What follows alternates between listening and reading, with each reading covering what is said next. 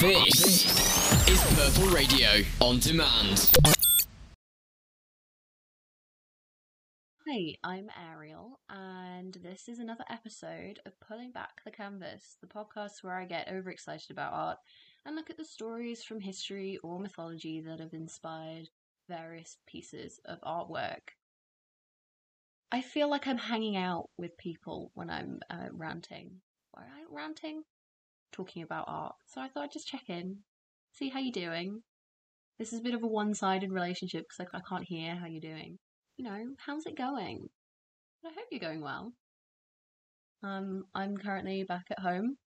I'm uh, my co-stars today are two cats. Um, they have they have they haven't got a lot to say to contribute, but they they are moral support. Like last episode, I'm going to be talking about a painting from the Laing Gallery in Newcastle as a little spotlight because it's a local gallery and I love it lots. Plus, once COVID has blown over, it's a wonderful place for a day trip. Um, but until then, you can always use their online tour and um, pretend you're in a pre COVID world and shed a tear. This week, we're going to go historical again and slightly legendary, I guess as we're looking at Edward I's conquest of Wales through the painting The Bard by John Martin, painted in 1817, and also a painting that's based off a poem called The Bard, a Pindaric Ode by Thomas Gray, written in 1757. So we've got two parts of the painting to talk about the poem and the portrayal of it. Actually, there's three parts, isn't there? We've got the history and the story too. Ooh, got a lot of aspects to get through. I'll start with a bit of biography on Thomas Gray and John Martin. I'll start with Gray though, because I suppose he wrote the original poem, so it's only fair. Gray was writing in the 18th century, just a bit before the growth of the British Romantic movement, and he was apparently part of the Graveyard School of Poetry, and oh my god, that is such a sick name. The Graveyard School? That's amazing. They just sound like they're all lounging around on headstones. I don't know, drinking straight vodka and moaning about how awful life is. Wow. Uh, yeah, they were all sad and moody and focusing on death and basically the Goths before the Goths were a proper thing. If I try and delve into the depths of my brain to remember A level English lit, I think it's a bit of a reaction against um, the 17th century kind of libertine and explicit poetry with Charles II. Yes, the one that brought back partying. So now these guys are like, mm, moody feelings. But that's really not important to the painting. And kind of important, not really. Paul Gray was from a family of 12 children um, and a mean, abusive father. And one biography described Gray as a delicate, studious boy. And, uh, poor thing. Um, I can just imagine this tiny, tiny, skinny boy that discovers books and is like, okay, this is my thing. He made some friends like that at Eton, uh, because of course it's Eton, and apparently they were banded together as a classic case of we like reading and hate sports group of boys.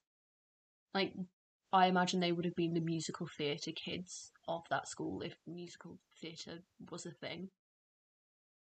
Uh, his one of his friends uh, included Horace Walpole, who would later write *The Castle of Otranto*, which was the first Gothic novel. So that's the vibe we're dealing with here.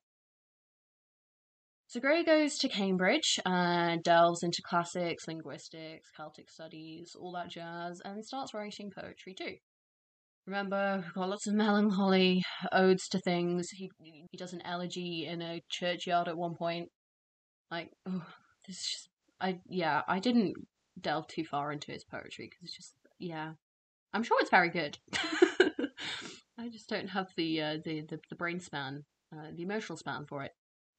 Eventually, he writes his Pindaric odes, which includes the Bard, after he learned about Welsh history, which apparently no one really cared about at the time, and but people seemed to like the poem when it came out. they did obsess over its obscurity a whole bunch. And who was it? It was Samuel Johnson who did a review of it saying, and I'll just get it up now. He said, I do not see that the bard promotes any truth, moral or political, and thought it was kind of ridiculous. So yeah, people were kind of like, "What is this? I don't, I don't, I don't get it." Now, John Martin is our painter. Martin was born in Haydon Bridge, which is a town along the Tyne Valley. For anyone who isn't familiar with Northumberland, Martin is a local boy, basically, um, and he was a part of the Romantic movement. The Romantics were all about nature, emotion, love, but Martin was on the melodramatic side of all that. As I was writing the, I, like I was writing these notes while I was researching, and I just have a note that says, "Holy moly, this guy is insane." Um, not as in like insane, like, but like he has so much going on uh, some examples of uh, the, just this guy. Oh my goodness. Right, so apparently the Brontes, yes, those Brontes, had a painting of his, uh, Belshazzar's Feast, in their house, which supposedly inspired their work. The architecture in his paintings inspiring the worlds they made up, like the little um, worlds they wrote about, which is so cool. Um, his work also inspired Victorian architecture and railways. And he also had ties with the Pre Raphaelites. Yes, those ones again, they just keep cropping up like a bad rash. Um, for some reason, the fact he liked playing chess cropped up, which I only mention because I have been watching Queen's Gambit. Um, just so topical of me. I really am just the queen of pop culture. Um, he was also very Christian, um, which can be seen in his works, lots of biblical scenes and things like that. He was also mates with royalty, uh, especially those on visits to the north of England, even Tsar Nicholas, who visited Wallsend and described that the collieries there were like looking into the mouth of hell. So that's really fun. Thanks, Nicholas. He also became the historical painter for a guy who would become the first king of Belgium. Oh, yeah, he also was mates with Charles Dickens. Victorian Britain, I, I'm gathering from this, is just a really small world. Regarding Martin's art, though, um, I mentioned the biblical scenes, but think not just biblical in subject, but biblical in scale if you have the time, Google this guy's paintings because they are so impressive. The detail and the drama in them are breathtaking. It, the melodrama is real. Um, I'm just gonna get some pictures up so I can uh, I can just make myself excited about this because they're just incredible. Yeah, they're just the scale in them is amazing considering the actual size of the paintings, um, the detail, and just the. Did I say they just come alive? Um, even his engravings are impressive, like the use of light in them and things like that. Speechless. Um, my favourites are Pandemonium, uh, The Great Day of His Wrath, and The Destruction of Sodom and Gomorrah. Because, dude, they are dramatic. Now I'm done gushing about uh, Martin's art. I'll go on to the bard and the, the painting and story that I'm supposed to be talking about. uh, I'll start with the history behind the poem because here we are on Snowdon's shaggy side in the painting, wind whipping around us, Bard perched and cursing the army that winds around the river. And in the words of the Talking Heads in their song Once in a Lifetime, I'm sure you're thinking, how did I get here? Not, this is not my wife, this is not my house. How did we get here? uh, commence flashback transition shot. Edward the First, or as his friends called him, Edward Longshanks. I can't quite get over that name. Longshanks. He was six two, because apparently that matters. Um, that's why he was called Longshanks. Had some long thighs. anyway, Longshanks inherited the throne from Henry III in 1272 and decided, right, England deserves the whole of Britain, and I'm going to take it. Go Team Edward. There had always been moves to incorporate Wales into English ownership through William the Conqueror, um, but he had a less head on approach. He was doing bits of conquering at a time. However, Llewellyn the Great managed to unify the Welsh against the English, which was continued by his grandson, also called Llewellyn, and he was the new Prince of Wales, the antagonist to Mr. Longshank's dream of taking Wales. So, by 1277, he had declared Llewellyn a rebel and was marching into Wales. He had also captured Eleanor de Montfort, uh, Llewellyn's bride to be, as she uh, was his cousin, and he didn't like the thought of her marrying the Prince of Wales, his sworn enemy. Llewellyn Jr. really got on Edward's nerves. He hated the Celts anyway, but all this meant he was ready to take them out completely. There's a lot of tension in Wales between factions already, including between Llewellyn and his own brother Dafydd, who tried to have Llewellyn assassinated. Hmm, oh, just the warmth of brotherly love. David runs off to the English side in 1274 because he's a wuss. I, I don't know. I don't know the uh, the intention behind that. Um, just kind of like depressing for Llewellyn. I, I'm backing Llewellyn here honestly. A massive army was brought together, and Edward started with the north of Wales. He wanted Llewellyn out and planned to give Gwynedd to the Prince of Wales' brothers, David and Owain. Due to the two brothers siding with Edward, more Welsh nobles defected to the English side. Over half the army were Welshmen. I think it's about 9,000 out of the 15,000, which is crazy. The army marched to Conwy, where our bard is yelling from a mountain top, and they cut off the food supply to Llewellyn's forces. Llewellyn's hand was forced at this point, and the Treaty of Aberconwy was signed, limiting his influence and his land, and another clause was that he had to recognise Edward as king and sovereign. The two rivals met up in Worcester, Llewellyn discovering his fiancée had been trapped there the whole time. With the agreement decided, Edward allowed the two to be married. Nice, that's that's that's pleasant. However, Wales was now under English sovereignty through um no one was happy, really. Another rebellion broke out in 1282 due to the hatred of English law and the stifling of Welsh identity. This war was led by David this time, not happy with what he got out of the last one. Remember, David was the one that sided with Edward and even though he was stabbed by David in the back last time, Llewellyn supported his brother in the war. Also, he lost his wife that same year. Poor bloke. I like Llewellyn, not a lie.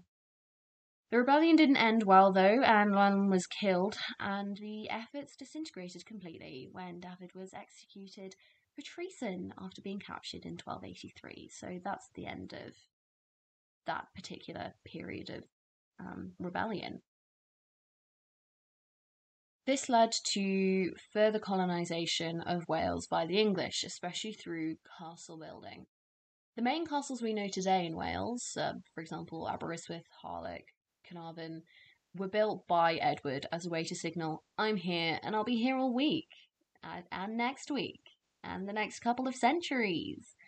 Um, this message was further enforced by the fact that Welsh people weren't allowed to live in them that's uh, mm, gonna put these castles on the, your land and uh, you're not allowed in them. This is very like the method that William the Conqueror used in the 11th century. Durham Castle is a testament to that. It just shows permanency and rule, and also you can stick people in those castles to keep an eye on the local population. It's after Edward's victory in 1277, though, that the legend surrounding the death of the bards come in. The story goes that Edward had the bards executed after they refused to sing for him or praise him at Montgomery Castle. The story also changes in that it was also said that the bards were killed as they had the power to incite another rebellion. This power would be of music and national memory and also prophecy, all dangerous to Edward, so understandable why that was another string of the of the story. But this is where both Gray and Martin pick up the story and the parts they choose to portray. This legendary figure of a bard, something that Gray could probably relate to as a poet and also understand the power of such a figure. The headnote of the poem is as follows. The following ode is founded on a tradition current in Wales, that Edward I, when he completed the conquest of that country, ordered all the bards that fell into his hands to be put to death. I realise that all my stories so far have resulted in death. I swear that's not a reflection of me. Um, it's a reflection of artists, okay? that they think that the most interesting thing to portray is death. I swear. Anyway, I'll read the first couple of stanzas and then I'll summarize the rest of the poem. Ruin sees thee, ruthless king, confusion on thy banners wait. Though fanned by conquest's crimson wing, they mock the air with idle state. Helm nor hauberk's twisted mail, nor even thy virtues, tyrant, shall avail to save thy secret soul from nightly fears, from Cambria's curse, from Cambria's tears. Such were the sounds that o'er the crested pride of the first Edward scattered wild dismay, as down the steep of Snowdon's shaggy side he wound with toilsome march his long array. Stout Gloucester stood aghast in speechless trance. To arms! cried Mortimer, and couched his quivering lance. On a rock whose haughty brow frowns o'er old Conway's foaming flood, Robed in the sable guard of woe, with haggard eyes the poet stood. Loose his beard and hoary hair streamed like a meteor in the troubled air, and with a master's hand and prophet's fire struck deep sorrows of his lyre. Hark how each giant oak and desert cave sighs to the torrent's awful voice beneath. O'er thee, O King, their hundred arms they wave, revenge on thee in wholesome murmurs breathe. Vocal no more, since Cambria's fatal day, to high-born Hoel's harp or soft Llewellyn's lay. Ooh, just ooh, chills, you know. Um, uh, so yeah, that's the first two stanzas of the poem. I thought I'd, I thought I'd, I'd, I'd, I'd recite them just so you can get get the vibe, you know. Gray has his bard perched on the cliff face, shouting prophetic curses at the king and his army, mourning the loss of his country. Um, so yeah, that's that's where we're at. I feel like I'm on Snowdon's shaggy side now. uh, there's even a chorus of bards at one point in the poem, and the poem itself has three sections to it. Individuals mentioned include Cadwallo, Urien, and Mordred from Arthurian legend uh, the legend of Arthur important to Welsh history. Prophecy also comes into play throughout, with the bard cursing Edward's line, the Plantagenets, and harking the coming of a Welsh ruler over England. So that is a reference to the House of Tudor as Henry VII, Prince of Wales, who would win the War of the Roses and take the throne. The line being, The rose of snow, twinned with her blushing foe, and then later, all hail, ye genuine kings, Britannia's issue hail. So he references that um, combined red and white rose of Tudor House. Um, and yeah, so he's just sort of saying, Hi, Edward, we're going to have a Welsh king.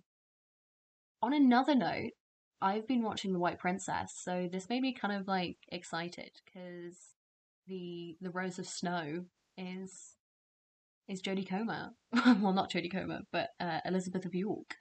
So that's kind of cool. Honestly, White Princess is such a good show. I highly recommend.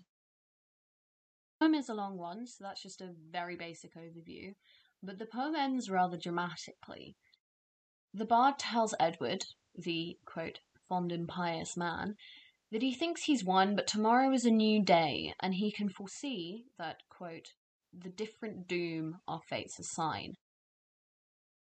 He finally says, quote, To triumph and to die are mine, before, another quote, Headlong from the mountain's height, deep in the roaring tide, he plunged to endless night. So death is a better option than submitting to Edward, it seems, as the bard flings himself into the river. Just before this moment is what we see in Martin's painting, the bard is perched, harp in one hand, two fingers flashing at Eddie in the other, I expect, with the dramatic landscape of the mountains and skyline behind him. whilst in the bottom left, an army charges past. Now, looking at the painting, it's clear that Martin was no archaeologist or historian because the castle on the left looks a bit out of place. Um, and more like one that Edward would later build in the 1280s. But you know, we always like a pinch of artistic license, and maybe that is uh, symbolic of um, the roots that Edward would place um, in Wales through the form of those castles. So it's artistic license. It's a dramatic piece, if I haven't already banged on about that. the epic imagery of Gray's poem, I think, is accurately portrayed. Hey, look, it's a sick painting. Need I say more? This has been such a watered down retelling of the English conquest of Wales. This was happening all across the country and across history, with small modern examples of British integration being like you can't go from northern Wales to southern Wales by train without going through England. Just little things like that. Um, and Wales is still asking for an independence. And by no means am I an expert in this. In fact, I'm embarrassingly ignorant on matters of independence for Wales or Scotland. But it's just testament to how the legend of the Bard is still relevant 800 years later. The Welsh Bard became a symbol of opposing oppressive rule for others later in history as well, uh, with the Hungarian poet Janos Ar- um, Arany. I'm really sorry if I've butchered that. Who wrote the poem The Bards of Wales in 1857. Arany, along with other Hungarian poets, were told to write something to celebrate the visit of the Emperor of Austria. Arany, as a form of resistance to the Austrian political influence over Hungary, wrote his poem about the execution of 500 Welsh bards by Edward I symbolizing the harsh rule of the House of Habsburg.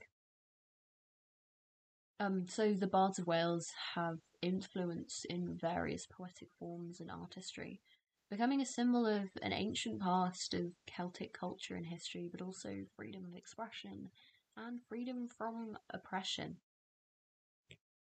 And that's the story behind The Bard by John Martin.